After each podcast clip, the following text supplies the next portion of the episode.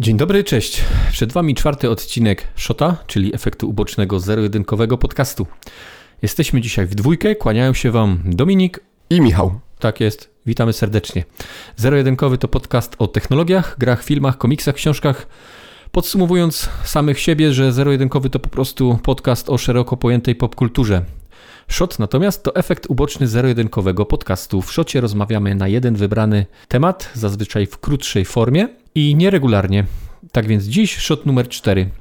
A zanim dojdziemy do tematu głównego, bo dzisiaj jeden główny temat, który chcielibyśmy szybko omówić, chciałbym, czy chcielibyśmy powiedzieć jeszcze dwa zdania o Pixel Heaven, bo e, okazało się już e, ostatecznie, Pixel Heaven za tydzień, nagrywamy ten odcinek 2 października, Pixel Heaven już za tydzień otwiera swoje podwoje że na Pixel Heaven widzimy się w przyszłym tygodniu. Widzimy się oczywiście twarzą w twarz, a nie tylko online. Na to wygląda. Mi trochę plany się pozmieniały. Finalnie będę obecny w Warszawie, gdzie się nie wybieram, więc przynajmniej w sobotę na pewno się pojawię. E, ja też się pojawię, pojawimy się z całą, z, całą, z redakcją Geekweba na Pixel Heaven. Będziemy w sobotę, będziemy też w niedzielę. Mm, bardzo się cieszę, że tam będę, powiem szczerze. Dostaliśmy akredytację i bardzo się cieszę, że się zobaczymy. Bardzo się cieszę, że tam będę. Żałuję trochę piątku, bo w piątek jest tam jakaś pogadanka, wykład o kasetach VHS. Ja bardzo chciałem na tym być, niestety nie dojadę na ten piątek. Tam zaczyna się to wszystko o 16.30. E, no muszę sobie piątek odpuścić, ale od soboty już, już jestem i na wszystkim będę. Myślę, że będzie się działo sporo przez ten weekend. Też wszyscy chyba tacy mocno wyczekujący są tego tak, eventu. W ogóle jakiego, jakiegokolwiek takiego eventu. Mm ale zaczyna się faktycznie coś dziać. Tu jak nie targi książki, to właśnie w Łodzi, chyba w tym, tak, teraz w tym tygodniu trwa również konwent fantastyki. No, oby, oby wszystko było dobrze. No właśnie, bo te statystyki covidowe cały czas jesteśmy, trzeba o tym pamiętać, w czasie pandemii i statystyki są coraz wyższe. Wszystko się może stać, ale oczywiście mamy nadzieję, że jesteśmy zaszczepieni. Też polecamy wszystkim, żeby się jeszcze zaszczepić, kto nie miał czasu do tej pory. Także myślimy, że będzie dobrze, pomimo tego, że statystyki rosną. Wszystko z głową przede wszystkim. Tyle tytułem wstępu.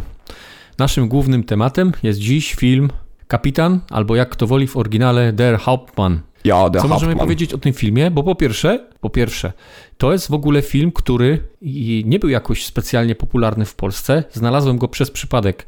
Eee, poleciłem ci, żebyś zobaczył. Też wcześniej o nim nie słyszałeś. Niewiele było o tym filmie w ogóle u nas, y, u nas y, mm, słychać, a jest to koprodukcja również w, przy udziale naszego państwa.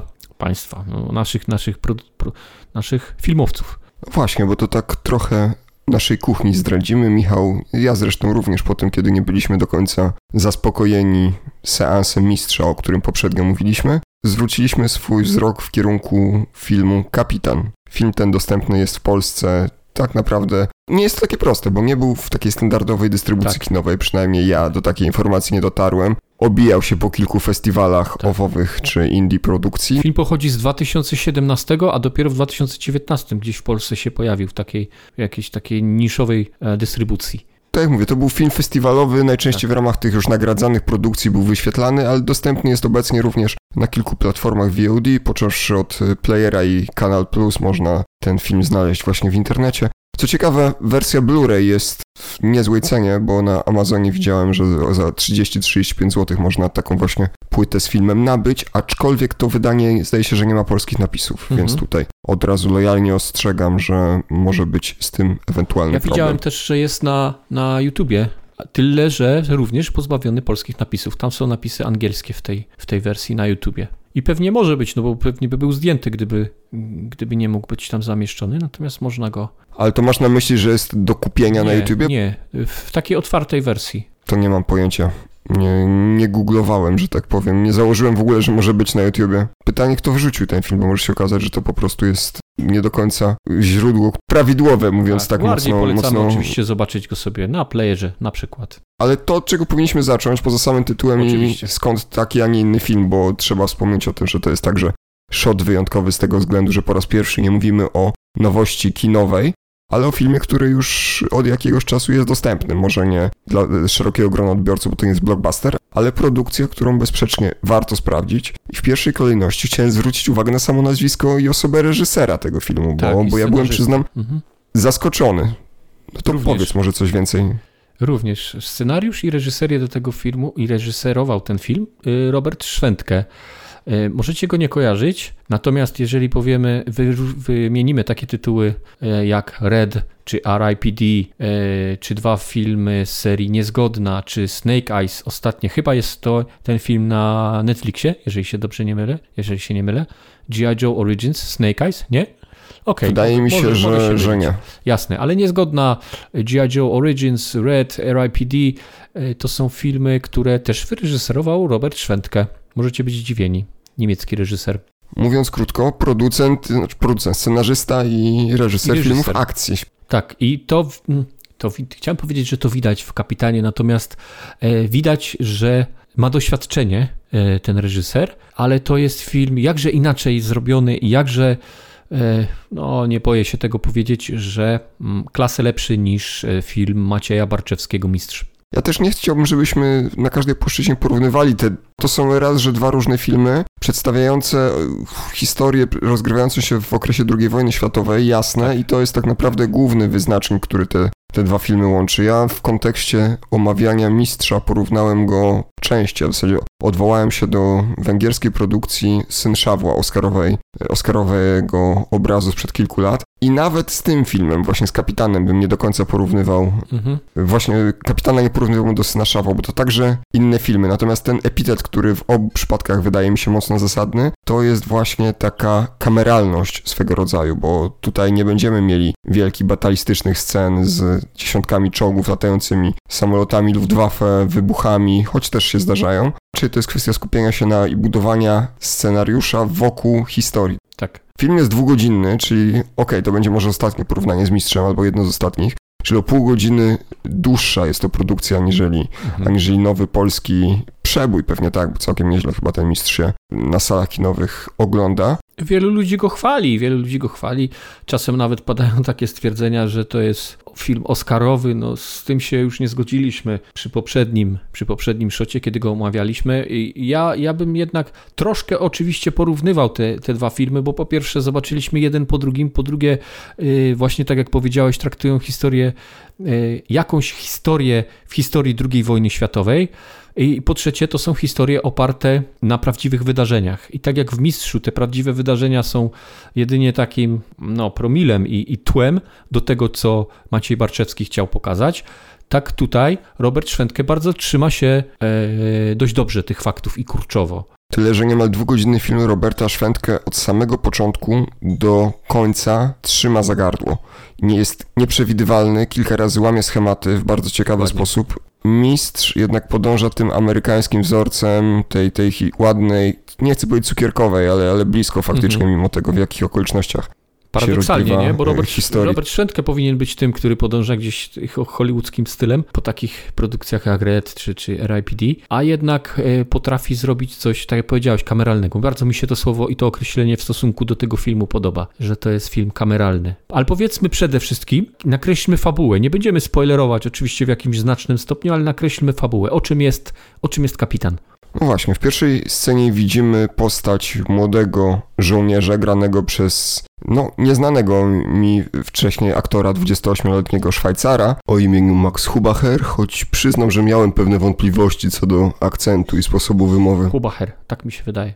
Hubacher, tak z niemieckiego. Oda Hubacher, ja. To już bez wchodzenia może w akcenty poszczególnych krajów posługujących się językiem niemieckim, ale okej, okay. w każdym razie główny bohater, młody Willy Herold, po prostu ucieka. Akcja dzieje się zimą i wiosną 1945 roku na terenach e, Rzeszy Niemieckiej, czy to już jest końcówka wojny, o czym końcówka dowiadujemy się. Tak jest. Też z napisów towarzyszących temu, co widzimy na ekranie. Nie wiemy tak naprawdę skąd ten chłopak się wziął, kim jest, co się mhm. dzieje. Po chwili okazuje się, że jest dezerterem i stara się po prostu jak wielu jemu podobnych uciekających z frontu żołnierzy głównie Wehrmachtu, chociaż tam pewnie też e, Luftwaffe, czy może nawet e, członków SS e, czy Gestapo też byśmy się mhm. doszukali, natomiast on jako, jako żołnierz, żołnierz Wehrmachtu stara się zbiec z pola walki, już przekonany pewnie o nieuniknionej kapitulacji i porażce Niemców w wojnie.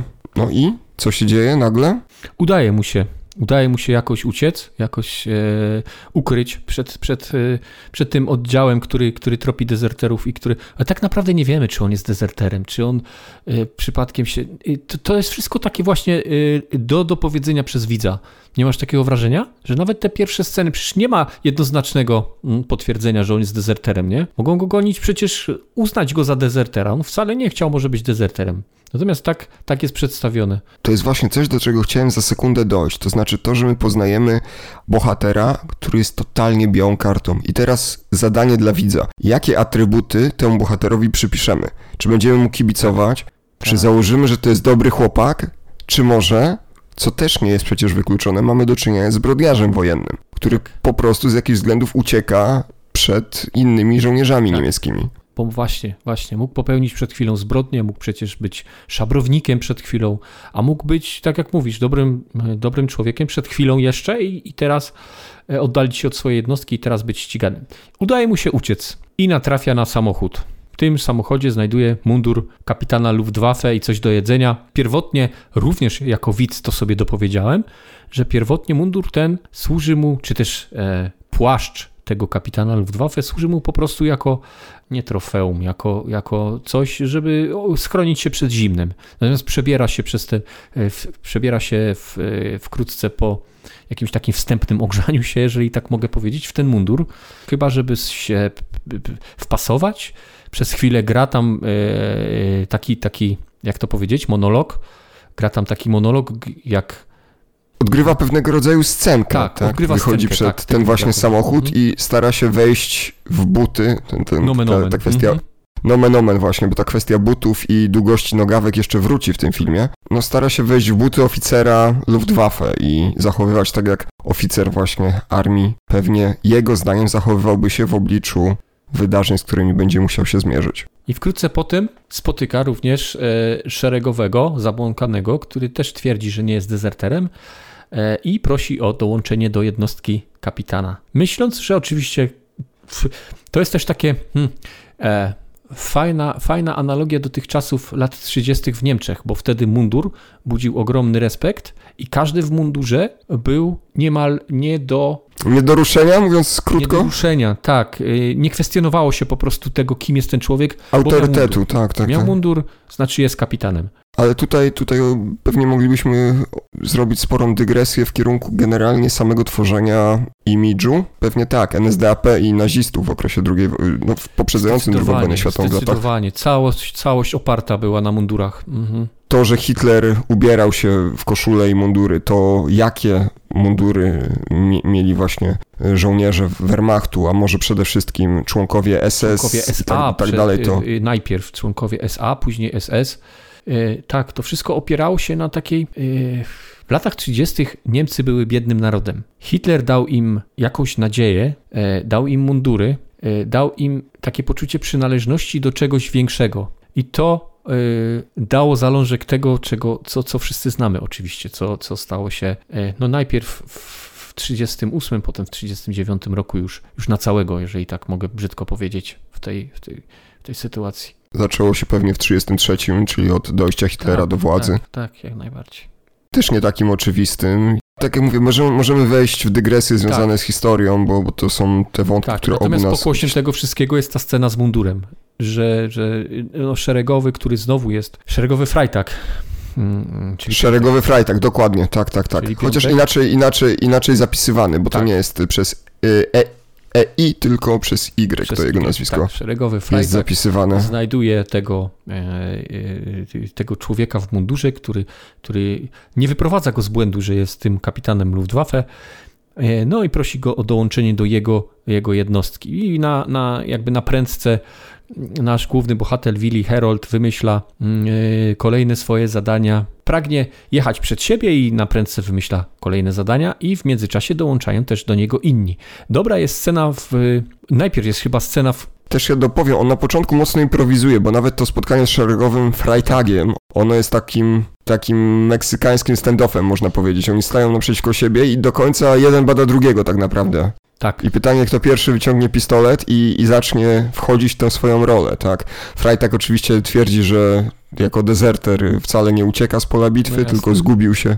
zaczyna się, zaczyna się tłumaczyć, nawet nie przed samym głównym bohaterem, tylko przed mundurem de facto, to o czym, to, o czym ty mówisz. Dokładnie. Czyli ktokolwiek by był w tych butach, to, to takie, tak samo wyglądałaby pewnie ta scena, a tę grę obaj przyjmują. No z czasem dołączają kolejne osoby, kolejni Wcześniej, wcześniej jest jeszcze, scena, e, gdzie oni trafiają do jakiejś knajpy e, i tam, tam nie ma żadnych żołnierzy, żadnych, żadnych zbiegów, tylko e, są zwykli, zwykli mieszkańcy. Tak scena chyba była wcześniej, nie? Tak. I wymyślają na prędce, w zasadzie Harold wymyśla na prędce, że przyjechali tutaj, żeby spisać to, co zniknęło, co, co, co zostało rozkradzione, czy to przez, przez dezerterów, czy przez innych ludzi. Sporządzić mhm. zestawienie strat, które tak. ponieśli tak. członkowie tej tak, społeczności, tak. a te straty mają stać zrekompensowane później przez tak. rząd. Tak, i w tej części filmu poznajemy też, ja to, ja to lubię je nazywać takim y, scenę, w której jest tak zwany Breaking Bad, czyli w której Harold staje przed, przed możliwością przejścia albo na jedną, albo na drugą stronę. Kojarzysz scenę, gdzie przyprowadzają mu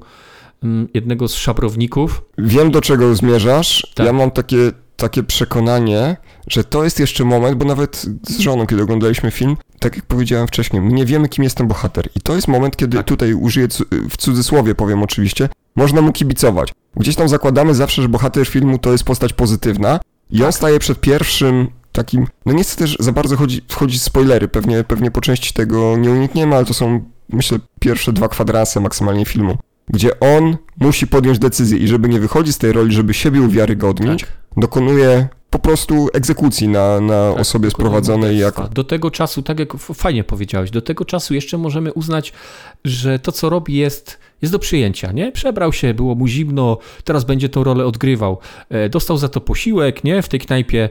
E, pewnie, pewnie. Nikomu nie stała się krzywda, tak na naprawdę, w związku z jego czynami. Nie stała się krzywda. Tak, Frajtak też dostał jedzenie, wszystko fajnie. Tylko teraz staje przed tym wyborem przejście na jedną czy, czy w drugą stronę. Niestety wybiera, e, wybiera ciemną stronę i dokonuje egzekucji na, e, na dezerterze, który też pewnie powodowany głodem i zimnem coś tym lokalsom ukradł. Ale to był moment, kiedy ja jeszcze byłem w stanie tłumaczyć zachowanie głównego bohatera. Okej, okay, zdecydował się na taką rolę, miał świadomość tego, że konsekwencją też widział, kogo ma naprzeciwko siebie. Głodnych, zmęczonych, biednych ludzi ze wsi, którzy pewnie gdyby zachował się inaczej i gdyby rozgryźli tę jego szaradę, to następnie on zostałby rzucony na kolana i być tak, może zabity. Szarpany pewnie i, i podziurawiony widłami. Więc tutaj jeszcze faktycznie po to, żeby bronić siebie i, i no, ratować swoją skórę i tego drugiego szeregowca, który z nim szedł dalej zaparte w, w budowaniu i, i no, w budowaniu i rozwoju tej, tej narracji, mhm. zachował się w taki, a nie inny sposób, tylko że im dalej w las, tym okazuje się, że jest ciemniej. W momencie tej egzekucji tego człowieka, który został przed jego oblicze przyprowadzony, nie wiem, czy zauważyłeś, bardzo fajnie zagrał to, e, to główny bohater, grany przez Maxa Hubachera, e, że tam widać, że jemu to waha się przez jakieś dwie sekundy, natomiast e, no z taką niemiecką, można tak powiedzieć, niemiecką, mm, takim niemieckim zdecydowaniem jednak dokonuje tego morderstwa i widać, że dłużej nad tym nie myśli. To Freitag bardziej to przeżywa, chociaż nie miał z tym wiele wspólnego. Tak przynajmniej wynika z tej sceny. Freitag bardziej to przeżywa tą scenę niż, e, niż sam wykonawca tej egzekucji. Wydaje mi się, że wtedy właśnie został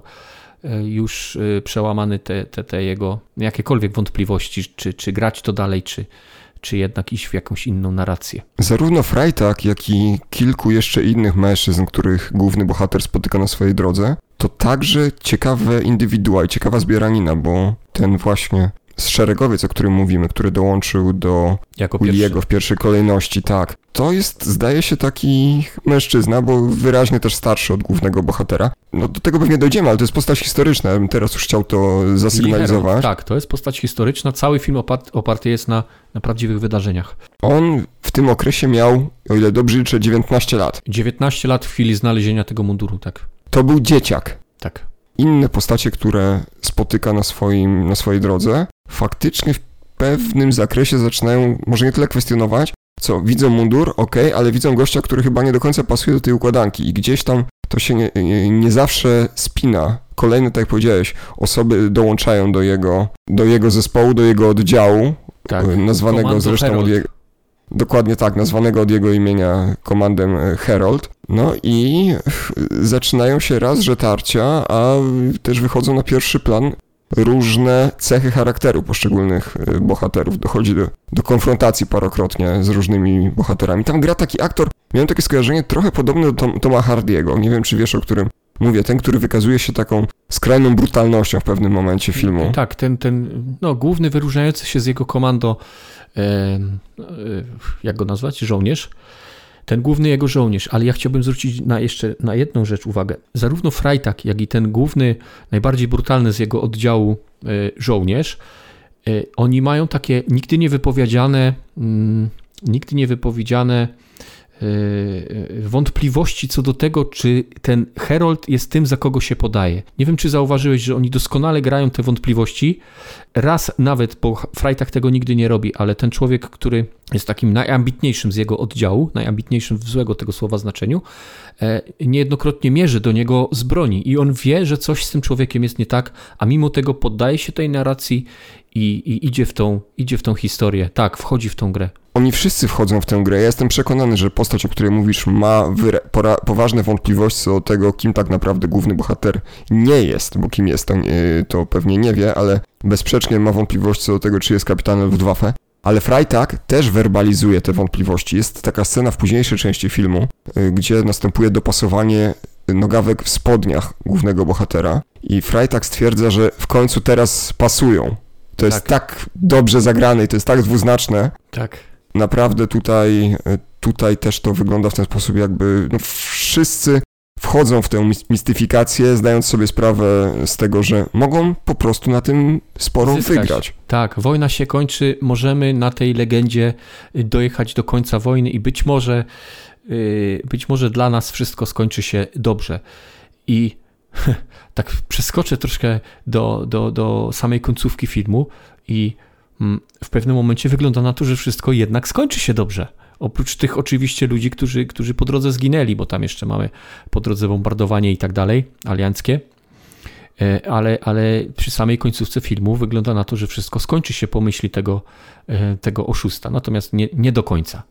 I tak jak powiedziałeś, mogą, mogą właśnie, idą w tą grę, bo myślą, że, że, że, że, że są w stanie na tym coś ugrać i że po prostu w tych rolach będzie im lepiej niż, niż w rolach siebie samych tak to wygląda. Tutaj też trzeba podkreślić, że poszczególni bohaterowie przechodzą przemiany. O ile główny bohater z czasem staje się coraz bardziej brutalny i już jakiekolwiek wątpliwości co do tego, czy jest to postać, której mhm. tu tak jak powiedziałem wcześniej, można kibicować, zostają absolutnie rozwiane, nie ma Zanim w ogóle... już zasłania się ciemna kurtyna i on już jest całkowicie pochłonięty przez tą ciemną, ciemną stronę swojej osobowości. Natomiast w innych jeszcze tlą się jakieś jakieś On zatraca, ja bym powiedział nawet, że on zatraca się zatraca już się w, e, pewnym, w pewnym momencie, bo, bo w wykonaniu po prostu ustalają, że mają do wykonania jakąś misję. Trafiają ostatecznie do obozu jenieckiego, w którym obecnie pod koniec wojny przetrzymywani są głównie dezerterzy i... Tak, złodzieje jacyś tacy. Złodzieje, tak, tak. Szabrownicy. Na terenie Rzeszy żołnierze niemieccy starają się jeszcze w jakikolwiek sposób kontrolować to, co się dzieje dookoła,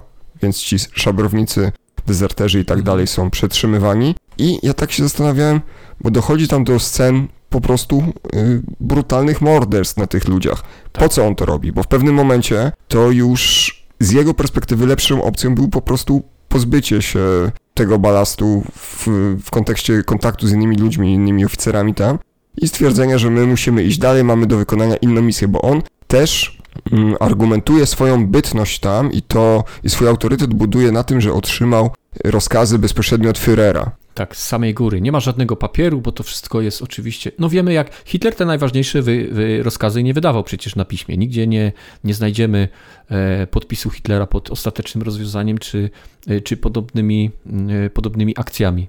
Są przecież, teraz jeszcze będzie cudzysłów, historycy, którzy twierdzą, że Hitler o Holokauście nie wiedział, że to była w pierwszej kolejności działalność Himmlera. Więc no cóż, można.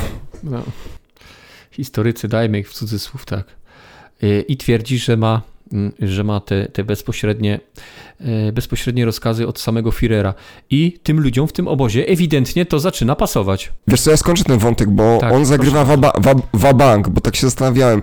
Z jednej strony, jak ktoś słyszy pewnie wśród tych żołnierzy, że to są rozkazy od samego Hitlera, no to gdzieś tam zapala się lampka, no ale czy aby na pewno? Z drugiej strony, no weź to teraz weryfikuj. Okaże się, że, że tak faktycznie jest. Nawet weryfikują to, chociaż tam nikt nie jest w stanie, no już jest taki, oczywiście taki burdel, przepraszam za to słowo, ale, ale wiosną czy, czy, czy, czy, czy pod koniec zimy 45 roku już jest taki burdel w tej całej administracji. Wiadomo, że wojna jest przegrana i każdy mówi, że no jak ma, to ma, nie? Niech robi to, co tam, co tam musi.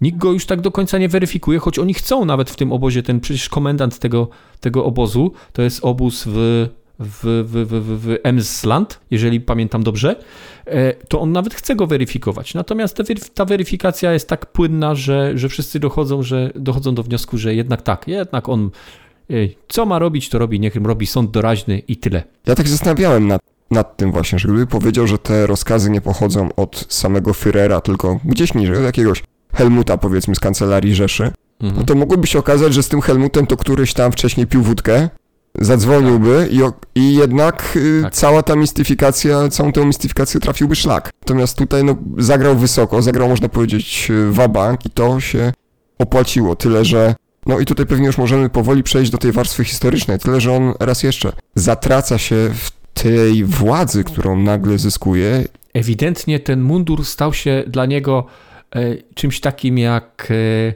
Venom, tak jesteśmy w, w przeddzień, e, nie, dzień po, bo w Ameryce już, już miał premierę Venom. I ten mundur staje się takim, takim jego symbiantem. Ten mundur przesiągł go do szpiku kości, tak, tak mogę powiedzieć obrazowo on stał się tym. Tyle, że wiesz co, ja nie do końca się chyba zgodzę z tym, bo jednak Venom sam w sobie jest żywym organizmem i jest tą, on ma wyciągać to, to zło z człowieka, natomiast gdzieś tam jednak te, te złe czyny Venoma to nie zawsze są czyny... Ediego. Mhm. Hosta, tak, czyli tego, tego organizmu, na który, z którego, którym się żywi. Tutaj natomiast y, Willy Herold, no to ewidentnie tę czarną stronę swoją posiada, tylko może nie miał wcześniej okazji, żeby dać upust tym, tym mhm. zapędom, tak? Dlatego też wracam do tego, o czym powiedziałem. My nie wiemy, co on robił na polu bitwy, tak? To mógł być gwałciciel, mógł to być y, złodziej, morderca i tak dalej. Dokładnie. Więc jakiekolwiek kwestie moralne tutaj, no już nawet nie tyle są, stają się szare, co, co to jest postać jednoznacznie zła. Natomiast ewidentnie ten mundur, zamiast tego, żeby pomóc mu jakoś przetrwać do końca tej wojny, tak jak powiedziałeś, mógł tam powiedzieć, że jest przejazdem, jedziemy dalej i tak dalej e, i doczekamy w tym, w tym mundurze i z tą swoją trupą do końca wojny, to jednak brnie, brnie w to wszystko i brnie w taki sposób, że po prostu wchodzi aż, aż po szyję do tego całego ambarasu. Użyłeś świetnego określenia, trupa. Ja tego bym się trzymał, bo to jest właśnie taki pewnego rodzaju teatrzyk, który, który oni zafundowali wszystkim dookoła i samym sobie. Mhm. W ostatnich scenach filmu widzimy niemal taką groteskową scenę, która trochę przypomniała mi koncepcję, jeszcze znaną pewnie z lekcji języka polskiego, tańca śmierci. Takiego oderwania, takiej pełnej abstrakcji. Tak, budowane jest te napięcie, które później uwolnione jest właśnie tą sceną takiej, takiego pijackiego tańca, śpiewów, E, powiązanych właśnie z tymi wszystkimi mordami. Z burleską jeszcze. Tak, z burleską, dokładnie tak, dokładnie tak. Aczkolwiek ja miałem pewne wątpliwości na samym końcu, po jakiego diabła, bo, bo oczywiście na koniec okazuje się, no to już przejdziemy pewnie płynnie do, do historii prawdziwej, mhm. na koniec okazuje się, że główny bohater jest mistyfikatorem, tak, on po prostu przyjmuje tę pozę i, i rolę kapitana Luftwaffe, a tak naprawdę jest zwykłym szeregowym. No to wiemy, to wiemy chyba niemal od początku, nie? Że on nie jest jakimś wysoko postawionym żołnierzem. Okazuje się to w trakcie, w, trakcie właśnie ostatnich y, mhm. scen filmu, mhm. kiedy on legitymuje się swoimi papierami, tymi, tymi tak. y, dokumentami szeregowca. Byłem zdziwiony, że on je trzymał. To znaczy, faktycznie na początku on je przekłada z tego starego munduru do nowego. Pytanie po co? Ale to, ale to już jest kwestia tak naprawdę poboczna. Natomiast finalnie trafia bohater przed sąd. Przed sąd. Po wielu borderstwach, po, bo, bo z obozu, który e, w pewnym momencie zostaje też zbombardowany i wielu ludzi tam e, ginie z ręki samego Herolda, później giną z, ręk, z, z rąk aliantów zbombardowani. Herold przeżywa e, jego, część jego trupy również przeży, przeżywa i oni idą dalej. Panowie ruszają dalej. Tak, wyruszają dalej, docierają do, do, nie pamiętam jak to miasteczko się nazywało i zaczynają tam również wprowadzać swoje rządy. I tam mamy do czynienia z tą sceną takiej, takiej burleski, te, tego pijackiego tańca, gdzie, gdzie upojeni morderstwami, alkoholem, e, kobietami e, e, bawią się w tym takim, no w tym takim morderczym widzie. Ja nie wiem dokładnie jak, jak, jak, jakich też słów użyć, żeby to było... Wiesz co mi to przypomniało jeszcze? Chocholi taniec wesela. Tak, tak, żeby, żeby użyć słów stosownych do tego, co tam się na ekranie dzieje. Polecamy to zobaczyć zresztą na własne oczy. E, no i po, po, po nocy spędzonej, po którejś z nocy spędzonej tam w tym, w tymże miasteczku, zaprowadzając ten ichniejszy porządek, e, e, przyjeżdża po prostu oddział, oddział Wehrmachtu, który no, wytropił go w końcu i, i został aresztowany razem ze swoimi wszystkimi żołnierzami. I dochodzi do sądu, tak jak powiedziałeś. I to jest kolejna scena, która e, wbudził, wzbudziła we mnie konsternację, choć pewnie znając historię yy, mogła, mogło, mogłem zareagować inaczej, ale nie wiem, nie wiem czy ty też. Ja byłem skonsternowany na, na tej scenie. Kiedy, kiedy sędzia główny, tak może go nazwijmy, przedstawiał wszystkie przewinienia Herolda, yy, po czym on miał sposobność się wypowiedzieć i następnie poparł go jeden, jeden z, mm, z innych sędziów czy, czy uczestników tegoż tegoż sądu takiego, takiego doraźnego, polowego, wojskowego. I też nieprzypadkowy, bo obaj, no właśnie członkowie tej, tego procesu, to są osoby, które miały styczność z głównym bohaterem w trakcie jego bytności w obozie w Amsland. Co więcej, jeden z nich to osoba, którą poznajemy w pierwszych scenach filmu. Tak, osoba, która go goni de facto. Tak, tak, dokładnie. To jest osoba, która, która goni, no właśnie, dezertera, kogoś, kto, kto zbiega w każdym razie. Tak, nie rozpoznaje w, później w tych scenach wszystkich w, dziejących się w Emsland, nie rozpoznaje go jako tego, którego wcześniej, wcześniej gonił. E, no i pod koniec znowu pojawia się właśnie na, mm, na tym takim na procesie. swoistym procesie. I tam okazuje się, że, że to co, no, no oczywiście. No, za... Szkoda się pozbyć tak zdolnego, młodego człowieka. Tak, tak, no, no, no co prawda no gdzieś tam egzekucję tych naszych przeprowadzał, no ale to byli dezerterzy, to byli złodzieje.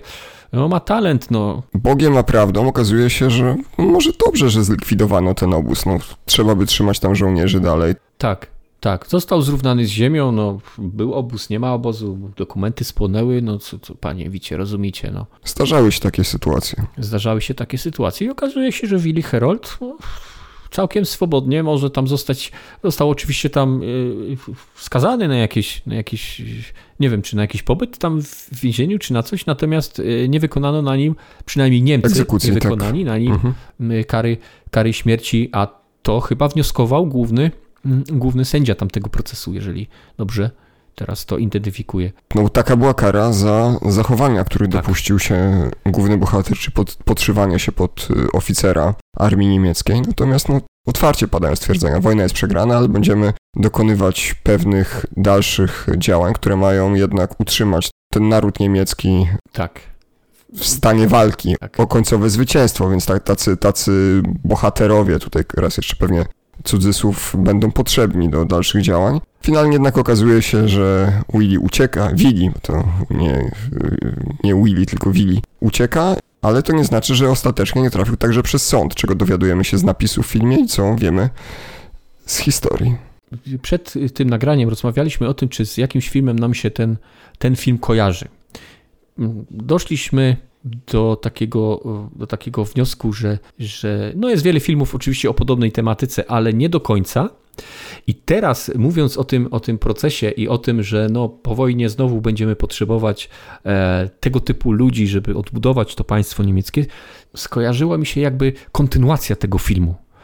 E, kontynuacją tego filmu mógłby być film, e, gdzie był taki niemiecki prokurator bodajże Bauer, ja teraz próbowałem wyszukać, ale nie wiem, czy, czy, czy dobrze teraz myślę, bodajże Bauer, który e, chciał skruszyć właśnie już po wojnie ten cały nazistowski beton, czyli do końca swoich dni e, chciał przed sądem stawiać ludzi, którzy uczestniczyli właśnie w całej tej machinie nazistowskiej. I to skojarzyło mi się teraz bardzo z tym filmem, jeżeli mówiliśmy już o tych, o tych ostatnich scenach. Franz Bauer, bodajże tak nazywał się ten prokurator, był żydowskiego pochodzenia i to on doprowadził, to on doprowadził Mossad do, po, po, mm, do podjęcia z Argentyny No, masz na myśli, o Jezus, Eichmann? Eichmann, Adolf Eichmann, tak jest.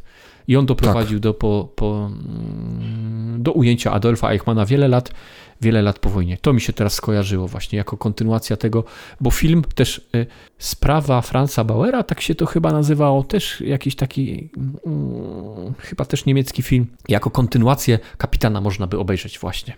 I teraz możemy skończyć, bo e, w pewien sposób, w pewien sposób Willy Herold zostaje uniewinniony. Oczywiście otrzymuje tam jakąś karę, ale nie karę śmierci. Może żyć dalej, pomimo tych wszystkich zbrodni, które, które dokonał. I na tym film się kończy de facto. Jego, jego przyszłość poznajemy dopiero w, w tych w takich napisach, gdzie, które często są jakby y, są charakterystyczne dla filmów opartych, opartych na prawdziwych wydarzeniach. Tak, czyli dostajemy planszę informacyjną o tym, jak zakończyły się losy naszego bohatera. On finalnie został stracony w 1946 roku po przeprowadzonym procesie, no i przez aliantów, to trzeba dodać, przez aliantów, bo jego rozpoznano, jego rozpoznali właśnie świadkowie również jako, jako tego głównego sprawcy tych wydarzeń w, w obozie oraz późniejszych wydarzeń w, w miasteczkach niemieckich. E, no i został przez aliantów skazany i, i ścięty gilotyną Taka była jego, jego kara. Nieprzypadkowo nazywany był katem z Emsland. Emsland. Tak jest. Jaka jest Twoja ocena tego filmu jako, jako całości? Po, po tym, jak, jak y, troszkę znęcaliśmy się nad mistrzem, troszkę omawialiśmy tego mistrza, y, podobna tematyka, filmy oparte na prawdziwych wydarzeniach. Jak Ci się podobał Kapitan? Przeszliśmy przez historię tego filmu, zahaczyliśmy jeszcze o wydarzenia z historii nam znanej, z historii II wojny światowej, zaraz po II wojnie światowej. Ale jeszcze do samej warstwy mhm. filmowej chciałbym wrócić. To jest film czarno-biały, od początku do końca, o czym tak. nie powiedzieliśmy.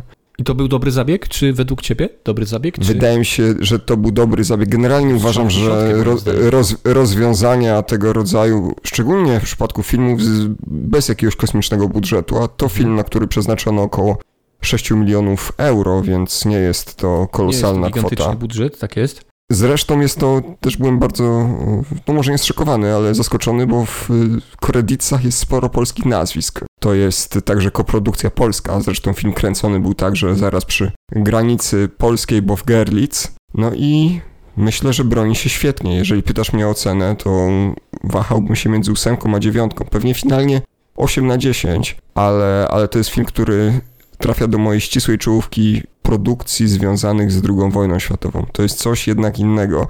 Co ważne, tak, tak. tak się często mówi o tym, że Niemcy nie potrafią, my tak mam wrażenie, że, że w Polsce się tak mówi, że Niemcy nie potrafią rozmawiać o historii, przecież głośno było też o, o kontestowaniu wydarzeń z okresu mhm. lat 30. i 40. No a właśnie takie filmy pokazują, że, że dobre potrafią kino... zmierzyć się ze swoją własną historią, tak. Dokładnie, potrafią robić dobre filmy, które i na gruncie właśnie kinematografii, na gruncie samego przedstawiania historii, po prostu się bronią i mają coś wartościowego do pokazania, bo to nie jest kolejna produkcja, która pokazuje no, że wśród tam stu złych nazistów było pięciu dobrych, a w ogóle tak, to Hitlera dał większość... tam kromkę chleba jakiemuś yy, więźniowi w Auschwitz, nie? Pokazuje, pokazuje historię pojedynczego człowieka, zupełnie jakby nie mającego yy, żadnego znaczenia w całej machinie niemieckiej wojennej w tamtych latach, Natomiast pokazuje historię człowieka, który być może, bo to wszystko dopowiadamy sobie jako, jako widzowie, być może przesiąknięty był całą y, nazistowską ideologią i e, wyciągnięto z niego ten mundur w zasadzie kapitana Luftwaffe, wyciągnął z niego wszystko, co w tym człowieku było najgorszego. Ja nieprzypadkowo zwróciłem uwagę na to, że Willi w momencie śmierci miał 21 lat, a kiedy działy się wydarzenia będące clue tego filmu, to miał y, zaledwie 19 wiosen na karku. Więc kiedy wybuchała wojna, to był nastolatek. Nie wiemy. Znaczy ja tego nie wiem. Historycznie pewnie to jest do sprawdzenia, czy był członkiem Hitlerjugend, czy, czy był zaangażowany był członkiem właśnie. Hitlerjugend, został wyrzucony z Hitlerjugend, ponieważ y, zaczął tworzyć własne pododdziały w cudzysłowie w Hitlerjugend i został wyrzucony z tej, z tej organizacji. Daje nam to też już pewien pogląd na jego, na jego charakter. Do szpiku kości gdzieś wsiąknęła ta Dokładnie tak. ideologia tak. nazistowska. Dokładnie tak.